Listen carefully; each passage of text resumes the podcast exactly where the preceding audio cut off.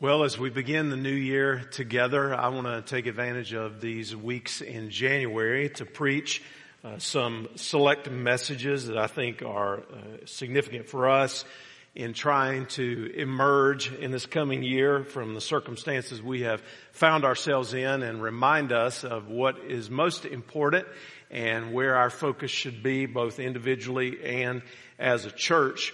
And today I want to speak to you on the subject of life in the Spirit. And I want to invite you to turn your Bibles to Ephesians chapter 5, and we're going to look at verses 15 through 21 together.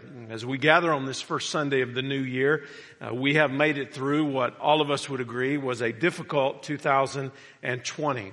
I think we all collectively are looking for better days to come, but the reality is every year brings with it its own difficulties and defeats, as well as the blessings and the victories that God gives to us. I thought back even just over the past several years and some things that I've experienced personally and some things that we've gone through collectively. And I was reminded that while 2020 was uniquely difficult because of the particular circumstances that we've been dealing with, uh, it was not uh, the most difficult or the only difficult year that we have ever experienced. A lot of it depends on your perspective. It depends on how you're doing, how you're interacting with things, and really what life is going like for you and your family. And I would say today that of all the gifts that God has given us, and they are many, none are more significant, nothing is more important than His presence. And God gives us His presence through the Holy Spirit when we know Jesus Christ as our Savior and Lord. And that's our focus today, what it means to live life in the Spirit. Jesus said in John 14 and verse 16, and I will ask the Father and He will give you another counselor to be with you forever. Now what we know from the scripture is that when we come to faith in Jesus, the Holy Spirit regenerates us and makes us new in Christ. He indwells every believer at the moment of conversion and he makes our bodies his temple. He baptizes us spiritually and we are sealed, meaning that we are guaranteed for the day of redemption. It's the Holy Spirit who gives us spiritual gifts and those spiritual gifts are intended to be exercised within the body of Christ and God puts us together as a collective body having been gifted for service in his church and in His kingdom. It's also the Holy Spirit that produces the fruit of the Spirit in our lives. So when we talk about wanting to be more like Jesus, or growing to be more like Jesus and being conformed to His image and His character, the way that that becomes a reality in our lives is through the fruit of the Spirit. As we submit ourselves to Him and we live life in the Spirit, then these things become realities in our lives. So the Holy Spirit is our helper. He's our comforter. He's our counselor and he is our guide. I begin reading in Ephesians chapter 5 and verse 15. We're given a word of instruction here from Paul on the importance of living the Christian life and how we can do so consistently. Pay careful attention then to how you live, not as unwise people, but as wise, making the most of the time because the days are evil. So don't be foolish, but understand what the Lord's will is.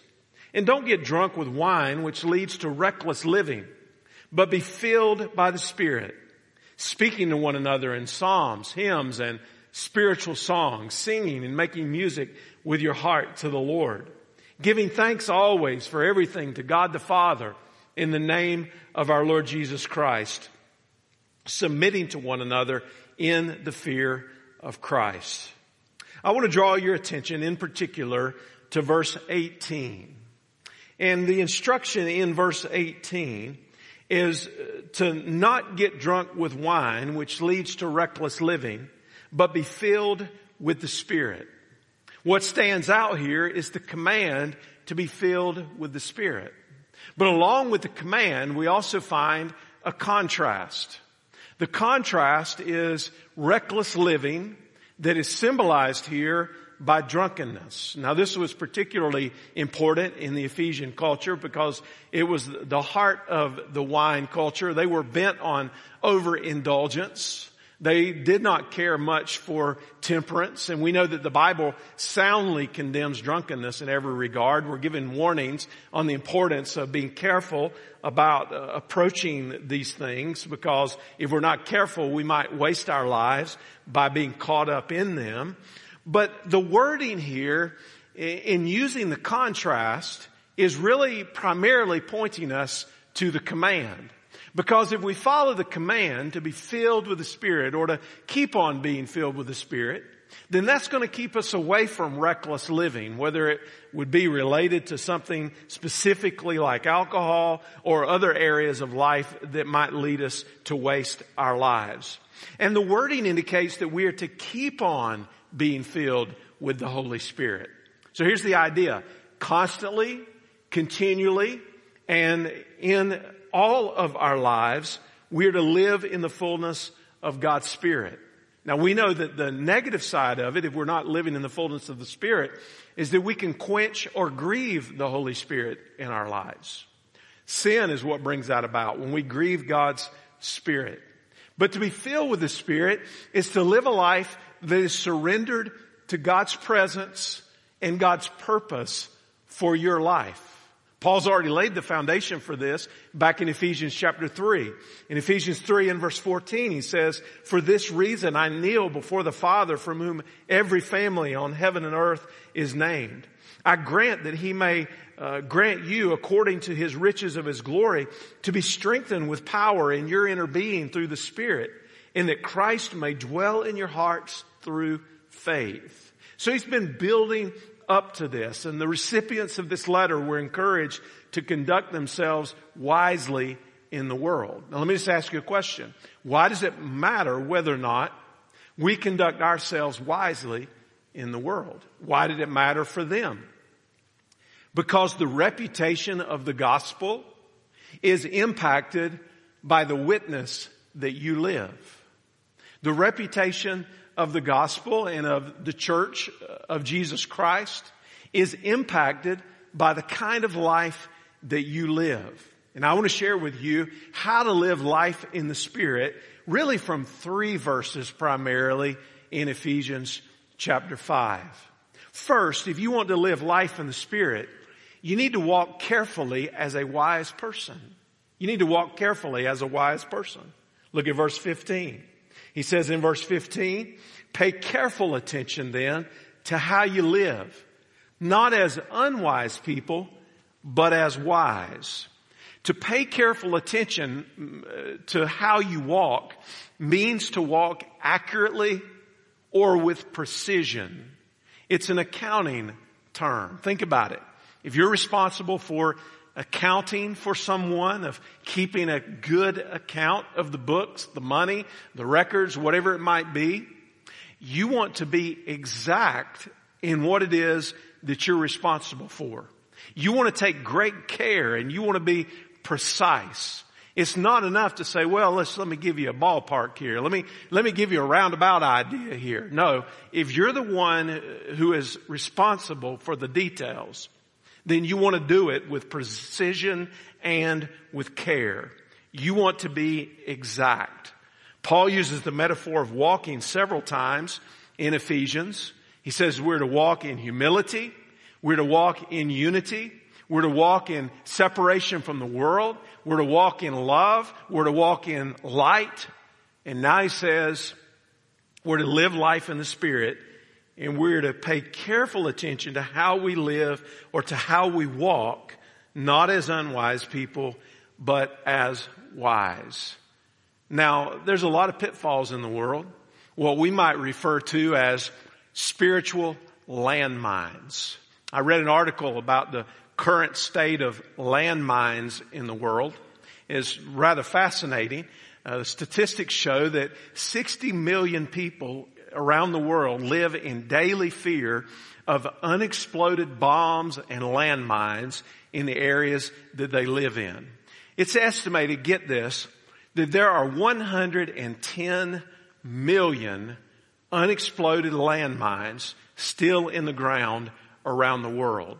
Some 5,000 people a year are killed or maimed because they accidentally step on these things.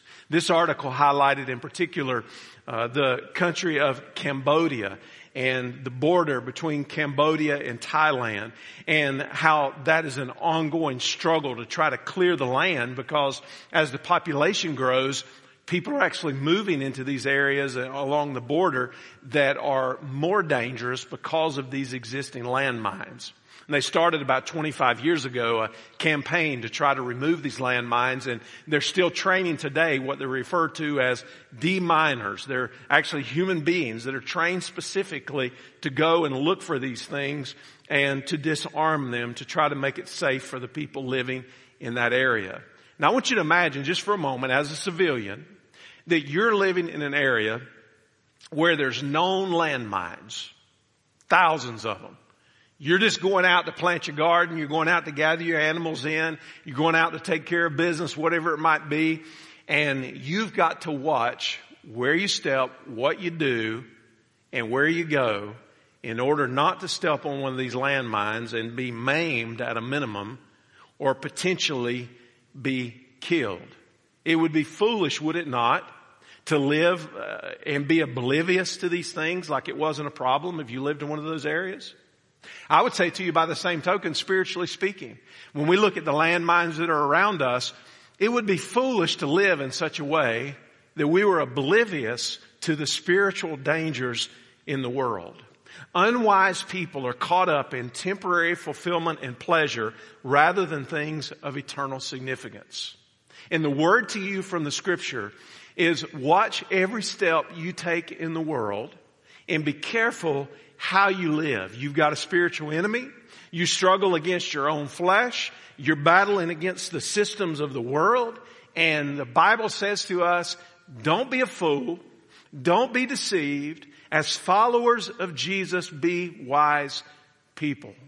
Peter puts it this way in 1 Peter chapter 1 and verse 14. He says, as obedient children, do not be conformed to the former lusts which were yours in your ignorance but like the Holy One who called you, be holy in all your behavior, because it is written, you shall be holy, for I am holy. God wants you to know Him. He wants you to live for His glory, and He wants you to live a holy life. And the only way that you can do that is if you're living life filled with the Spirit, continually being filled and surrendered, uh, filled with and surrendered to the Spirit and walking carefully as a wise person. Second, if you want to live life in the Spirit, you need to make the most of your time. Make the most of your time. Look at verse 16. Making the most of your time, of the time, because the days are evil. Now this idea of making the most of the time is also translated as redeem or redeeming the time.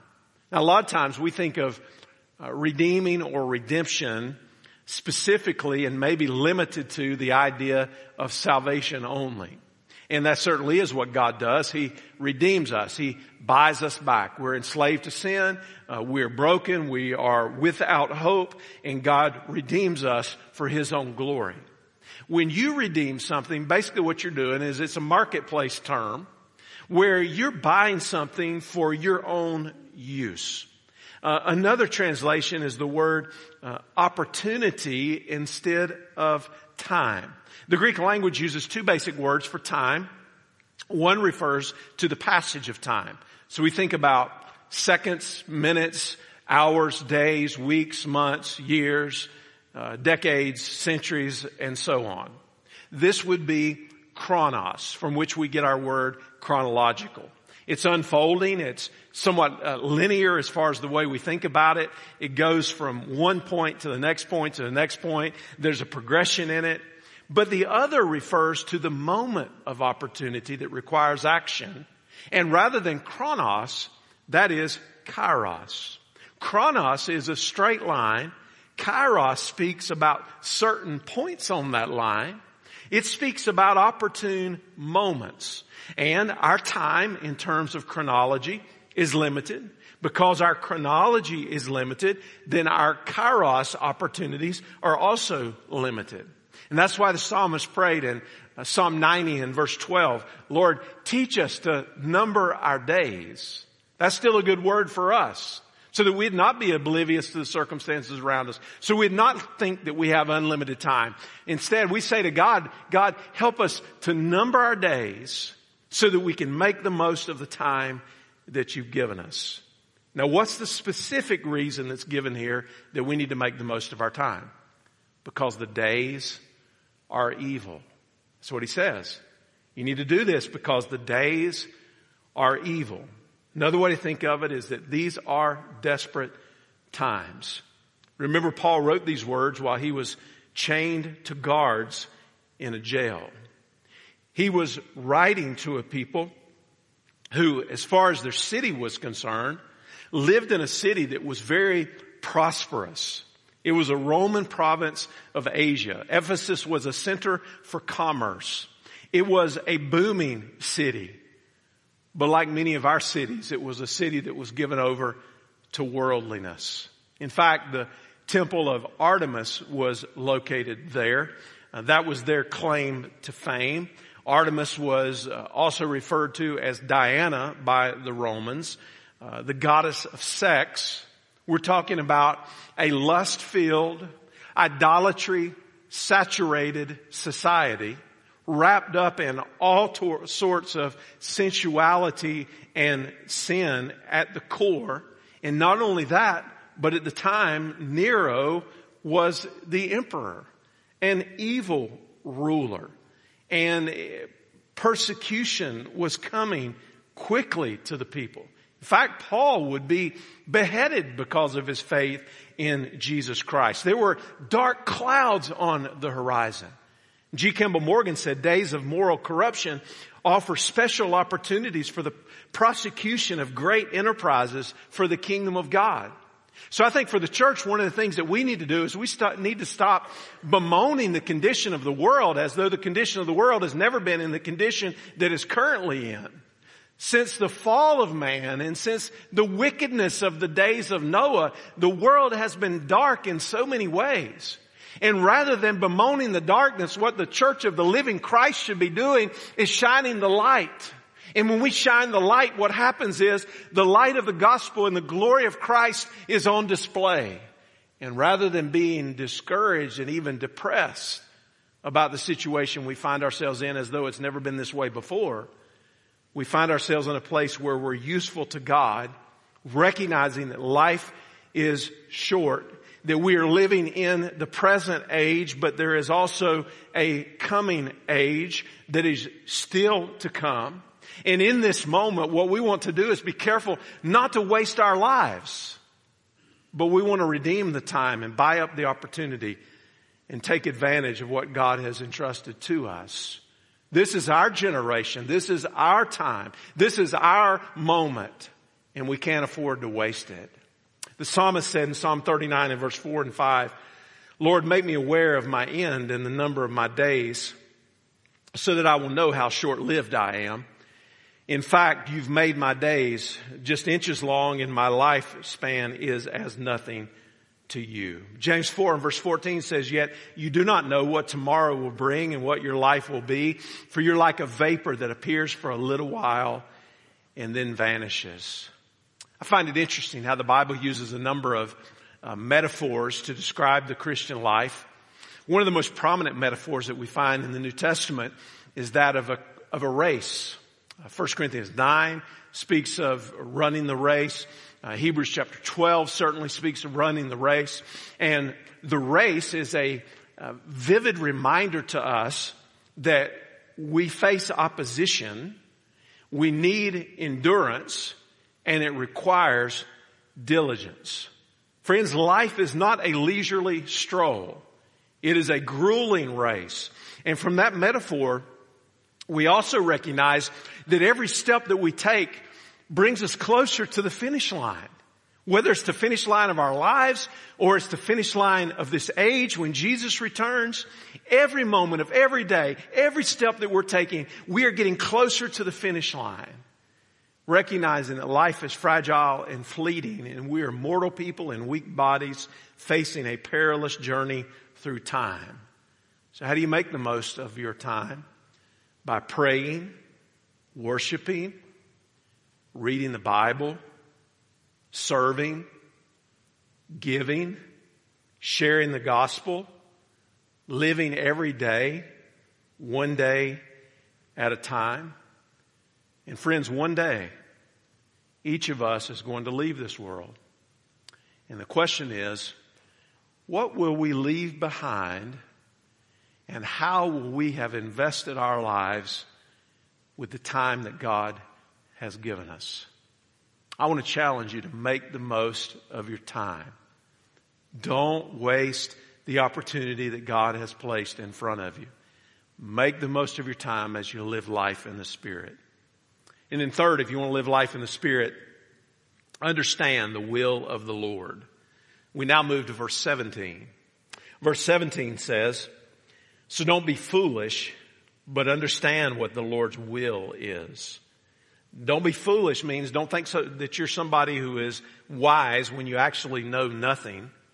Uh, Paul put it this way in 1 Corinthians 3. He said, for the wisdom of this world is foolishness with God. Since it is written, he catches the wise in their craftiness. And again, the Lord knows that the reasonings of the wise are futile. Did you know that the world is filled with volumes of knowledge that have been written and presented by people professing to be wise, but without Christ, it's all empty? There's a lot of people that present themselves as wise in this world, people that you should be looking to, people that are uh, leading you on the right path, whether it be in uh, politics or entertainment or business or you can name it, whatever it is. And they're professing to be wise. But if it's empty of Christ, it's the foolishness of the world. You say, well, who is a foolish person? Well, Jesus spoke about such people. A fool is captivated by the world and doesn't understand that the world is passing away. A fool engrosses himself or herself in the things of this life rather than investing themselves in the things to come. Energy is spent running after possessions and power and pleasure and people and positions in the world. And you get wrapped up in all this stuff and you think somehow that you're making your way toward a desired end. And at that desired end, you're going to find fulfillment. But what's going to happen when you get there is it's going to be empty because it wasn't lasting to begin with. It was temporary all along. And if we're not careful, we can be wrapped up in our feelings rather than in the reality of life with God. The old preacher Martyn Lloyd-Jones said, uh, that there are ways to spot a fool. He said a fool is governed by his feelings. He cannot endure reason. A fool is led by his desires. A fool is a person with great zeal but without knowledge. A fool is only interested in the existential moment. Fools don't worry about the long-term consequences of their actions. A fool is impatient. Fools will not wait again because they're governed by their feelings. So how can we live as wise people and know what the will of the Lord is? Primarily through the Word of God, led by the Spirit of God. If I had one thing to say to you today that I would want you to remember, I would want you to remember this. God's presence through Jesus Christ is the greatest gift that you could ever be given. And in His presence through the Lord Jesus Christ, you have His Word and you have His Spirit. And in His Word and in His Spirit, you have everything that you need pertaining to life and godliness. God has given you what you need to navigate this world and to prepare for the next. And if you will rely on Him, you'll find the path that will be a path of purpose and in it you will find spiritual fulfillment. Paul, in commending the church at Thessalonica, wrote in 1 Thessalonians 2 and verse 13, and we also thank God continually because when you received the word of God, which you heard from us, you accepted it not as a human word, but as it actually is. As the word of God, which is at work in you who believe. So Paul said to the church at Thessalonica, when we came to you, we brought you the Word of God.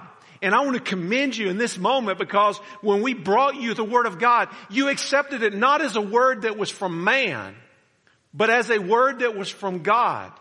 So if you want to understand what the will of the Lord is, the Word of God is the place to find it. And you can know that if something is contrary to the Word of God, it is wrong. If it is consistent with the Word of God, it is right. And you can filter every aspect of your life through the Word, guided by the Spirit, and you'll be on the right track. Let's think about those, some things that are specifically God's will for your life. It's God's will for you to be saved. If you're not saved today, if you don't know Jesus Christ as we've entered into this new year, the very first step that you need to take is to repent of your sins and believe in Jesus. He's the only hope. He's the greatest gift. And if you'll trust in Him, you can be saved today. Your life can change forever and you can be with God. It's His will for you to be saved. It's God's will for you to be filled with the Spirit. We have the indwelling presence of the Holy Spirit but we are to be surrendered to the Spirit, which is the essence of the passage that is before us today. It is God's will for you to grow to be like Jesus. You know, a lot of people set out uh, New Year's resolutions and they have goals and uh, different things that they want to work toward and uh, those are fine. Nothing wrong with them if, as long as they're not self-centered and void of, of the power of God. But do you know one goal that you can never go wrong with? one resolution you can never go wrong with? To be more like Jesus. Remember, it's the Holy Spirit that produces the fruit. Love, joy, peace, long suffering, kindness, goodness, faithfulness, gentleness, and self-control. We could all use a greater measure of those things in our lives. And that's God's will that we grow to be like Jesus. And it's God's will for you to serve Him in the world and to make Him known. I wonder how many people in this room are listening to this message made it a part of their commitment in this new year to more faithfully bear witness and give a testimony to other people about the saving grace of God in Jesus Christ. How many people did you talk to personally last year about how God has changed your life in Jesus and how he can change their life?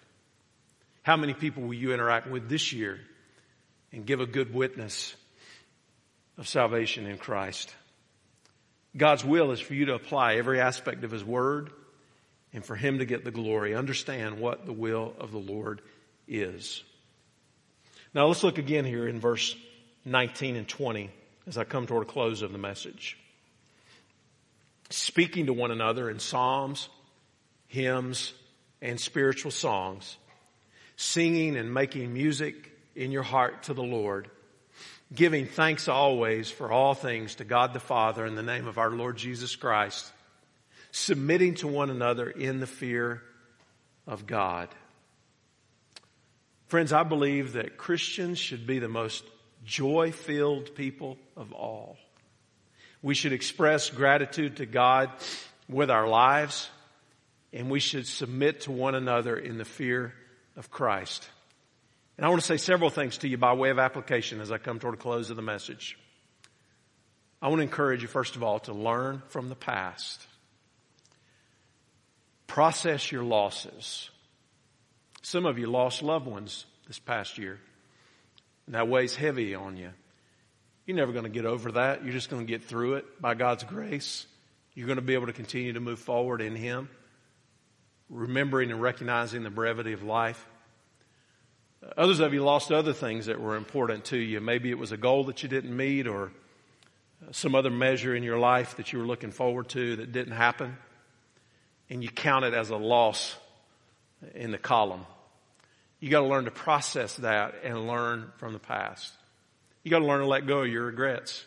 Do you know everybody in this room has some measure of regrets about something in the past? something we would have done more faithfully or a decision that we would have made a little bit differently or a crossroads that we would have taken another direction in. All of us have those things. And you got to be willing to let go of those regrets and learn from them. And then I'd say to you, not only learn from the past, but secondly, live in the present. Realize every day is a gift. Learn to value what truly matters. Hold on to the people who are dear to you, the friends that are meaningful to you, the brothers and sisters in Christ that you love and care for. Value those things and value doing God's will in your life. And then look ahead toward the future. You can anticipate what is coming by faith. We've heard so much talk about darkness and doom and despair and skies falling and all the things that have happened this past year. And, and there have been some heavy things. I recognize that. I don't minimize any of them. But I'd also say to you, the best is yet to come if our faith is in Christ. We have to be a faith filled people. We cannot get bogged down in the moment or in the past and somehow forget what God has put us here for. Are we just going to whine about the circumstances that we find ourselves in? Are we going to look to Jesus Christ who is the author and the finisher of our faith? What are we thinking about? What's going on in our hearts about our own spiritual walk? What do we want to see happen in our family spiritually? What do we want to see happen in this church? What are the days ahead going to look like when things begin to recover and we begin to move back in the direction that we all want to go? Those are the things we should be praying for and hoping for and anticipating. And I say finally, you cannot change the past. It is what it is. You cannot control the future. In a sense, it will be what it's going to be. But you can live in the present with all of your hope in the Lord. And if your hope is in the Lord, You've got the greatest hope of all. Let's bow our heads together for a moment as we pray.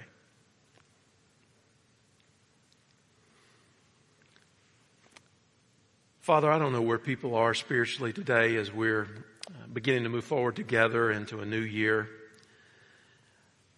But I know what's available to us, and that is through faith in Jesus Christ we can know you and know that our sins are forgiven and our lives can be filled with hope and purpose for the future. And I pray that would be the case for every one of us.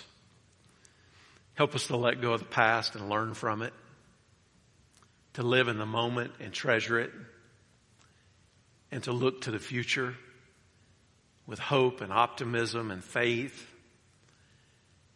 and be a people that are filled with gratitude to you for all that you've done and all that you are. My prayer would be if there's anybody on the sound of my voice that doesn't know Jesus, that today would be a, new beginning for them and they would say yes to Him, turning from their sins and turning to the Savior. I pray if there's a discouraged Christian here today that they would be encouraged they take their eyes off of the world and get their eyes on Jesus. And we are anticipating, God, what you're going to do through us and through this church. We pray all these things in Jesus' name. Amen. Pastor Eric's going to sing for just a moment and I'll come back.